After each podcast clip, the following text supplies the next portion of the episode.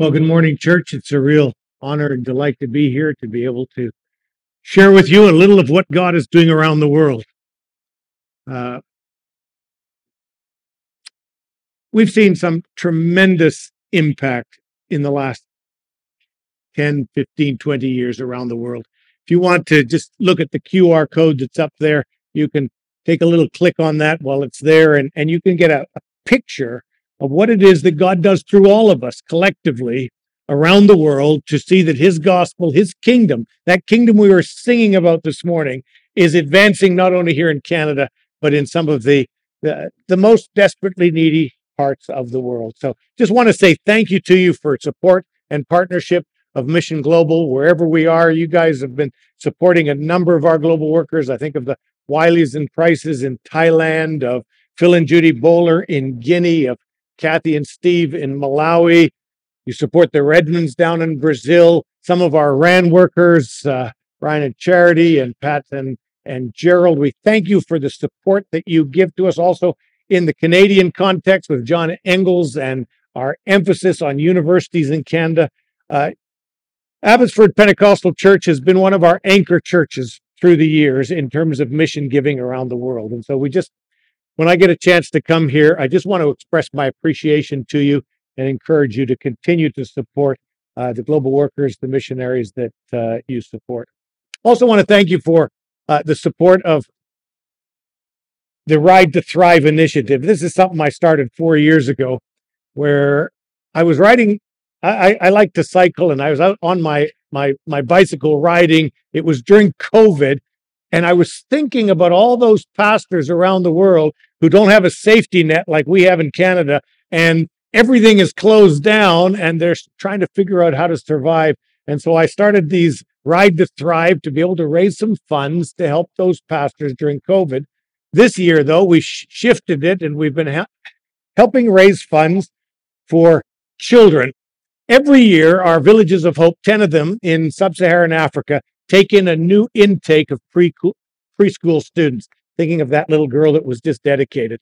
She's going to get to go to school here in Canada. She's going to start in preschool. She's going to get an education all the way through. There are a lot of children in the world who don't get that chance. They don't get to start. And if you don't start well, it's very hard to catch up. So this year, we're making sure that on our watch, 300 children are going to get into those 10 centers, 30 in each center, and they're going to get to start school. So yesterday we didn't ride 100 kilometers. It's a bit smoky. I feel this morning like I smoked 10 packs of cigarettes yesterday. And I thought 10 was enough for one day. I didn't want 20. So we cut it to 50, but thanks to Pastor Dave who rode with me, Pastor Aaron from Richmond, we had a good ride. There was another family, Nancy uh, Gibson and her boys went riding, and another lady was riding. So thanks to everyone who participated and for your support in what we do. The recent trip to Zimbabwe, my wife and I met two boys, 10 and 11 brothers, who were starting grade one. And as I, I listened to their story and realized how far behind they are, I think how disadvantaged they are if we can help kids get into school on time, at the right time, the right age, we're helping to ensure that they have a, a great future. Well, hang on. I've got lots to share this morning. I have three scriptures I want to draw your attention to. Colossians 1, verse 13. For God has rescued us. He's rescued us. He's speaking about us right here. He's rescued us from the dominion of darkness and brought us into the kingdom of the Son he loved. We have been invited into the kingdom of God. We have been rescued from the dominion of darkness. And we have redemption, the forgiveness of sins. Acts 26, this is where Paul is recounting when Jesus called him and asked him to follow him and be a disciple of his. And Jesus gave Paul this instruction. He said, Get up, stand on your feet. I've appeared to you to appoint you as a servant and as a witness of what you have seen. I like that. A servant and a witness. Those are the titles that we need to carry with us in life. We are servants and we are witnesses, all of us. It's what we're called to. He says, I will rescue you and I'm sending you We've been rescued. Now we're being sent. I'm sending you to the world to open their eyes, to turn them from darkness to light, to rescue them from the kingdom or the dominion of darkness and bring them in to the kingdom of light, to rescue them from, to turn them from darkness to light, from the power of Satan to God, so that they may receive forgiveness of sins. We are servants. We are witnesses, all of us. And we're invited to participate with God in his rescue mission in this world so that people will be turned from darkness to light, from the dominion of Satan to the kingdom of God. Last verse, Acts 1 8, very familiar to us. Jesus said to those he called, You will receive power when the Holy Spirit comes on you. So he gives us this responsibility and then he empowers us with his spirit to fulfill it. He doesn't leave us without the tools, the empowerment, the spirit of God necessary to go into the world. And he says, You'll be my witnesses in Jerusalem, Abbotsford, Fraser Valley, that's your Jerusalem. And you'll be witnesses in Judea. Think of British Columbia and all that's happening in this province right now and the needs of this province. That's our place of witness. And in Judea, think of, or Samaria, think of Canada. We have a responsibility to our nation. And then to the ends of the earth. And we don't do these things in order. We do all four at the same time. We are responsible for our own neighborhood, for the wider neighborhood we're a part of, our nation, Canada, and we are responsible for the world. And he says, I've called you to be my servants and my witnesses. Now go into all the world and preach. Well, let's think about that world for a moment. Eight billion people live in the world today. They decided that on, I think it was November the 15th, the eighth, eight, the eight billionth baby was born. I don't know how they determined that, but somebody decided. I, I wonder what that eight billionth baby got for being the eight billionth one. Eight billion of us.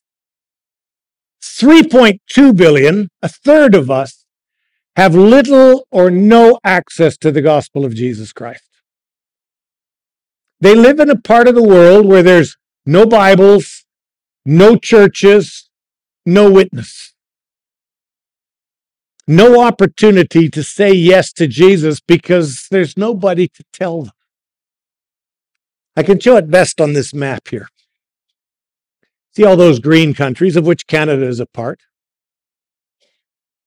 I would never suggest to you that there's no work to be done here in Canada. This is an incredibly needy country right now. We know that. We think of the social issues that we're facing in this country. We need to pray for our country. My goodness me, does it have great need. But the truth is, as I came here driving this morning, I probably passed six or seven churches. The point is that the church is present here. It's present here. It's present in the U.S. It's present in most of uh, South America, most of sub-Saharan Africa. My parents spent 20 plus years in the country of Kenya. Cindy and I spent 20 years in Zimbabwe. We have invested a lot of people and money in sub Saharan Africa. You'll see that it's green now, which means the church is present in that part of the world by God's grace. And it's a powerful church. It's a great church. And we thank God for what he's done. But look at those brown countries. There are places where you could go and shake the hands of 100 thousand people and not shake the hands of another believer. The church is not present. You drive through some of the cities in those parts of the world and you don't see churches. You see temples, you see mosques, but no churches. At the same time, 1.2 billion people have little access to the basic necessities of life food, housing, clean water, education, health care. They live on the margins of society, 650 million in extreme poverty. And again, I'll show it to you on the map here. All those nice blue countries, we live well. I know that we're facing inflation and high interest rates, and some of us are feeling the pinch of that today. But let me tell you, in comparison to how people live in so much of the world, we need to get up every morning and be grateful for all that God has given us in this nation. We need to be grateful. And so we have a strategic focus within Mission Global. Our strategic focus is that 3.2 billion that have never heard, little or no access, and the 1.2 billion who have little access to the basic necessities of life. You can see it this way a little bit better because it it shows you the uh, the the, the percentages. There's more people without access to the gospel than without access to the basic necessities of life. But right where they meet, right in the middle, when you, you find people that have are missing on both ends, that's where we want to be with the gospel of Jesus Christ. We want to be present where the need is greatest. And what do we want to do when we get there? Well, we want to have an impact of some kind. We want to make a, a difference in this world. And so we have an impact statement, and that impact statement, you know, just talks about the fact that we want to establish self-sustaining, self-supporting, self-governing churches that multiply themselves and continue to advance the kingdom long after we have left. I had the privilege of going to Burundi this last June for the 10th anniversary of the church in Burundi. It was started by this lovely couple sitting down here, the Comants, 10 years ago. You go there today and you find this vibrant, lively church. Pastor Dave was there, incredible music, incredible life, and it is advancing the kingdom. It's multiplying itself. It's not dependent upon us in any way. That's what we want to do. That's what we've done in Zimbabwe, where my wife and I worked for 20 years. We no longer have any Canadians that are in Zimbabwe. We still stay in partnership. We are friends. We are workers together with God. We help one another. We pray for one another. But the kingdom is advancing. But it's not that way everywhere. Another one of my favorite stories is the country of Cuba. Cuba had a strong church, about 300 churches, when Castro became the president of Cuba. He brought in a communist philosophy. They lived under the skies of communism for years. The church was oppressed. Pastors were imprisoned. Church buildings were confiscated. They were isolated from the world. You hardly knew what was happening. By 1970, they were down to about 30 churches. It looked like they had been were being squashed and defeated. Looked like the devil was winning. 1982, my father had an opportunity to go in there, one of the few people able to go back into Cuba and meet the church. Since 1989, we've had Canadians going down there regularly. But I want you to know that God stirred up a revival in Cuba and the church began to revive itself and grow again. And while it's still under some restrictions, it's grown to what they would count approximately nine to 10,000 churches, house churches across the country today.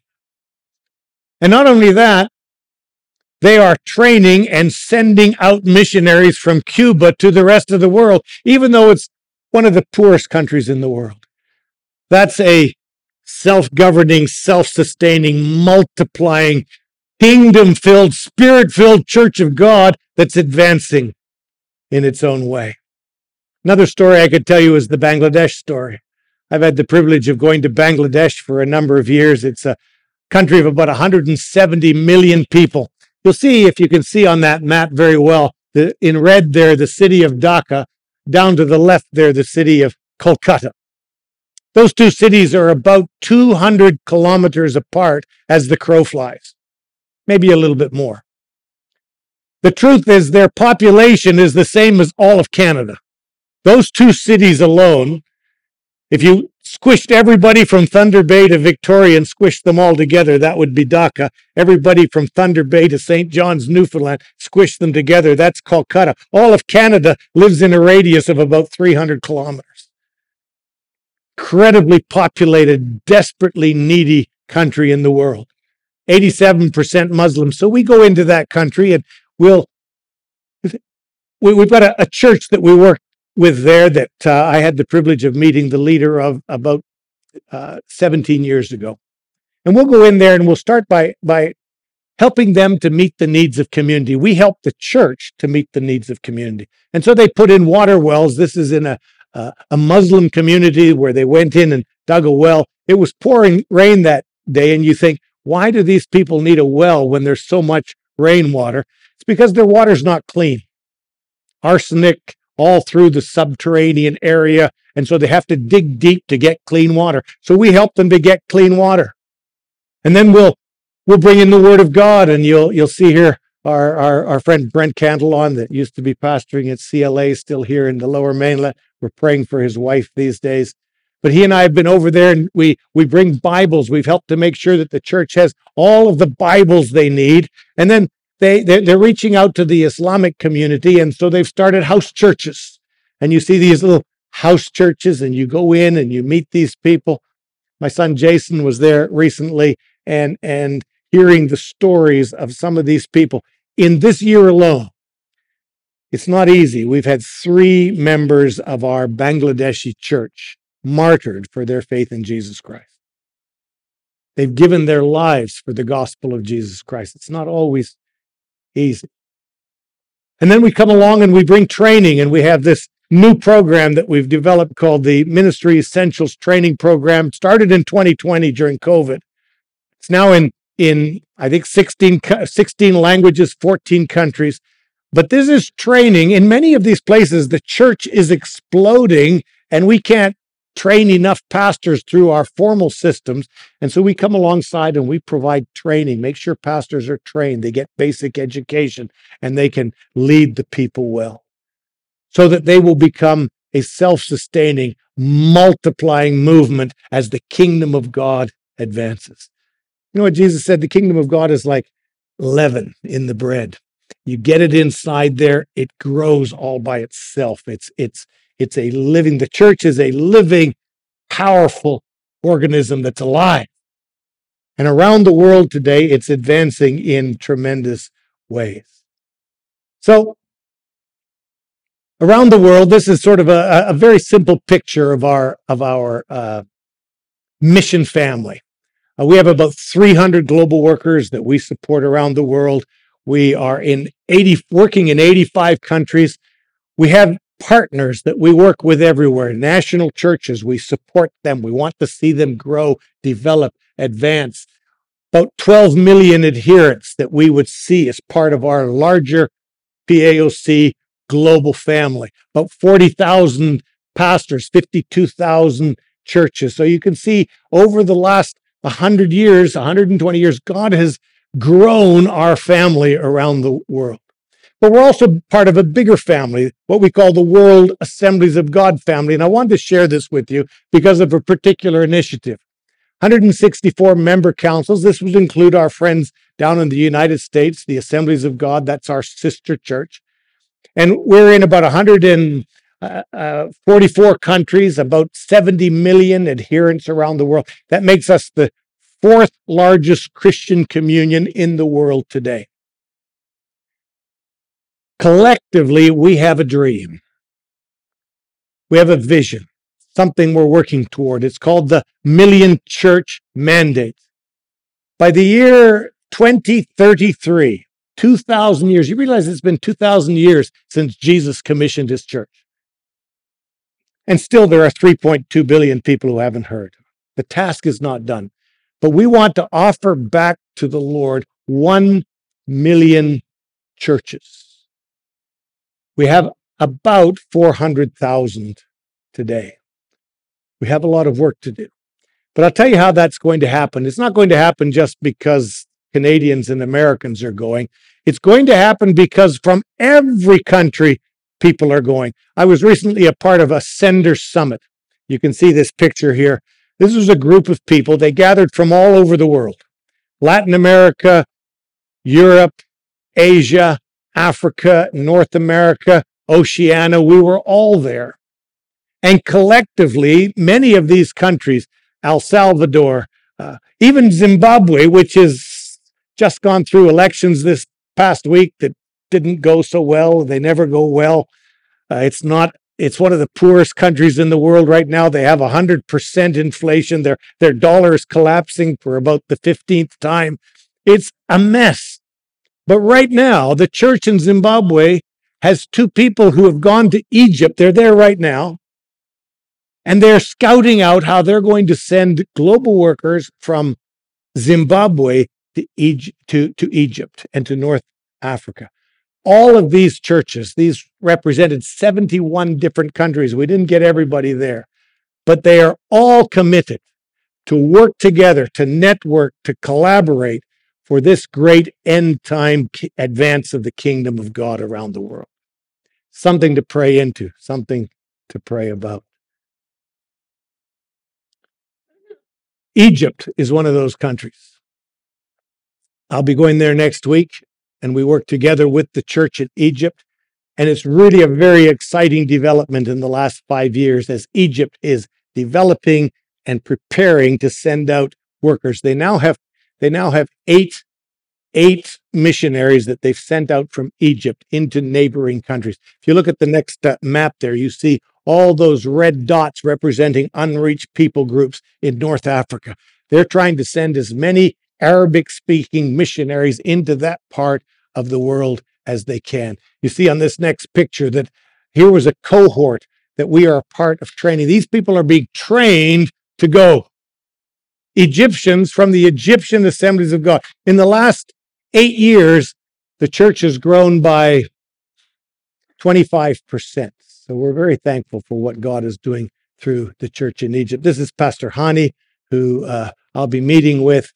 We work with him. He unfortunately couldn't come to our Sender Summit because the U.S. wouldn't give him a visa, one of the challenges we face. That's what God's doing in the world today. Let me go back to my text, Colossians 1:13. He has rescued us from the dominion of darkness and brought us into the kingdom of the Son he loves. Two stories that absolutely captured my imagination in the last 10 years are rescue stories. The first, you'll remember the story down in Chile when the 33 miners were trapped for 69 days, 2,300 feet under the ground. It was 17 days before it was discovered that they were still alive. And then the world started to work. How can we get these guys out? How do we rescue them from the darkness of that cave 2,300 feet under the ground? I remember when they finally got to the place, they had this little thing called a phoenix that they used to bring them out, and they brought them out one at a time. I stayed up all night and watched every one of those miners come out. I just couldn't help it. I just had to see it all. The first one, his his wife had had a baby while he was down there, and so they sent him out first. And when he came out, there was his new baby to greet him. And you you just weep at rescue stories. Well, the second story, you guys probably know it well, was the story of those 12 boys on the soccer team and their coach that got trapped in that cave. They went cave exploring. There was a flash flood. They got trapped inside. On July the 12th, after advancing through narrow passages, two British divers finally found them. It had been 11 days they were in that cave. It, imagine total darkness, no food, wondering how you're going to survive, wondering if anybody's coming. And they are they were four kilometers inside the cave. That's how far they had to go to find a safe place. Well, I'm going to show you a little video here about their rescue and then use it as a parable to draw some simple lessons for us today. Go ahead, let's play that.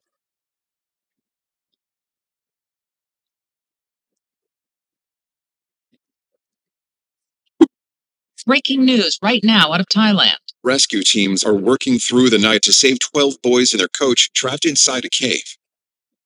The monsoon had come early. The conditions in the cave were impossible. There was a very strong feeling that the children couldn't be still alive. We need expert cave divers out here. The Thai Navy SEALs put everything they had into it but only this group of people who do it as a weekend hobby has those skills. I was thinking this this has actually got our name all over it. You couldn't see your hand in front of your face. trying to wriggle through holes that I couldn't wriggle through, finding a bigger space, sliding through, and then repeating again and again. How how many of you We look into each other's faces thinking we may be the only ones that ever see them. Finding the boys was the easy part. They didn't have a clue how to get those kids out.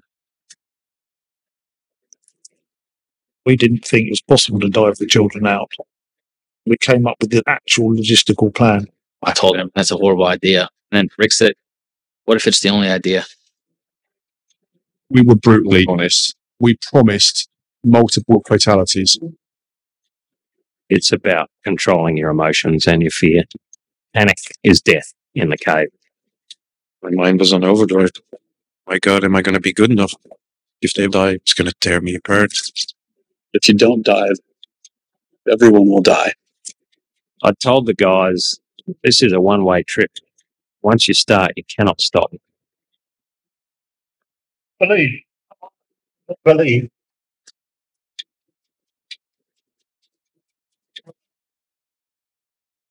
So here are some simple thoughts to close today. The divers said the conditions were impossible. When we look at those 3.2 billion people that have had little or no access to the gospel, it's not easy to go where they are. There's reasons why they've never heard. There are restrictions. There's opposition. But we serve a God of the impossible. He will make a way. He will open doors. He will provide opportunity. If we will be obedient and seek Him and seek His ways, He will open doors for us in places that it seems impossible to go today. We absolutely believe that we're going to see something tremendous happen in the Islamic world over the next few years. It's already happening. More people of Islamic faith have come to Jesus in the last 20 years than in the 700 or 800 years before that. Something is happening today. You heard the divers, one of them said, This actually has our name all over it. Well, just think about who those expert divers were. Those expert, and there were five British divers who helped bring these boys out. These were people who do cave diving as a hobby. I ride a bicycle as a hobby. Cave diving does not interest me in the least. I can't think of anything else I would rather not do than go wriggling through a cave, hoping not to panic, because I would panic. They do this as a hobby, but they, they have this special equipment, and the Navy SEALs couldn't get through. But these five men and those other divers that helped them managed to find these boys and figure out how to get them out. There's something that's got your name on it as well. God has something for all of us. This rescue mission that God calls us to is not something for just specialized people. Sure, there are specialist missionaries to go to specialist places. I understand that. But every single one of us needs to say, What's got my name on it? What's my place in building the kingdom of God? Maybe you're here this morning and you are one of those, and God's got his name on you or your name on something he wants to do, especially in the international global world. Well, come and talk to us. We want to help make sure that anyone who is called will be sent. You actually are fortunate, this church, because you have Nancy Gibson right here. And Nancy is our mission uh, personnel director for Mission Global. And she's the person, if you asked me, how do I get started? I'd introduce you to Nancy. She's right here in your church. So make sure you talk to her if something's got your name on it. Third thing they said is if you don't dive, everyone will die. Those boys in that cave, they thought of different ways to get them out. They thought, let's just leave them in there till the monsoons are over. We'll keep taking them in food. The problem was you guys know well enough if you keep breathing the same oxygen, it soon gets poisonous. So that wasn't going to work. And actually, the day after they got the last of the boys and the coach out, the whole cave flooded. It was never going to not completely fill up with water. If those men did not dive in there to find them, those boys would have died. If we don't go, people will die spiritually, eternally, because we were not obedient to go and tell them the good news about Jesus Christ. The one young man you saw in there, they said, What if it's the, the idea they came up with is they had to sedate the boys and dive them out under sedation, which that young American guy said, That's a terrible idea. and he's right. You don't put people under sedation when you're, you're trying to breathe through the, all kinds of things can go wrong. But in the end, they said, what if it's the only idea? It's the only idea we have. It's the only thing we've come up with. Well, I just want to relate that to Jesus for a moment. We're going to celebrate his communion in a little while. God had a problem, and that was how is he going to save these creatures called man, humankind that he had made? He had to honor his holiness, and there had to be punishment for sin. God came up with an idea, the only idea, the only way. And that was for Jesus Christ to die on the cross for our sins so that we could be forgiven. It's the only idea. It's the only message. It is the only hope. It is the only truth that is the answer to the human condition, the human predicament that we face today. The support system to rescue these people was incredible. Incredible.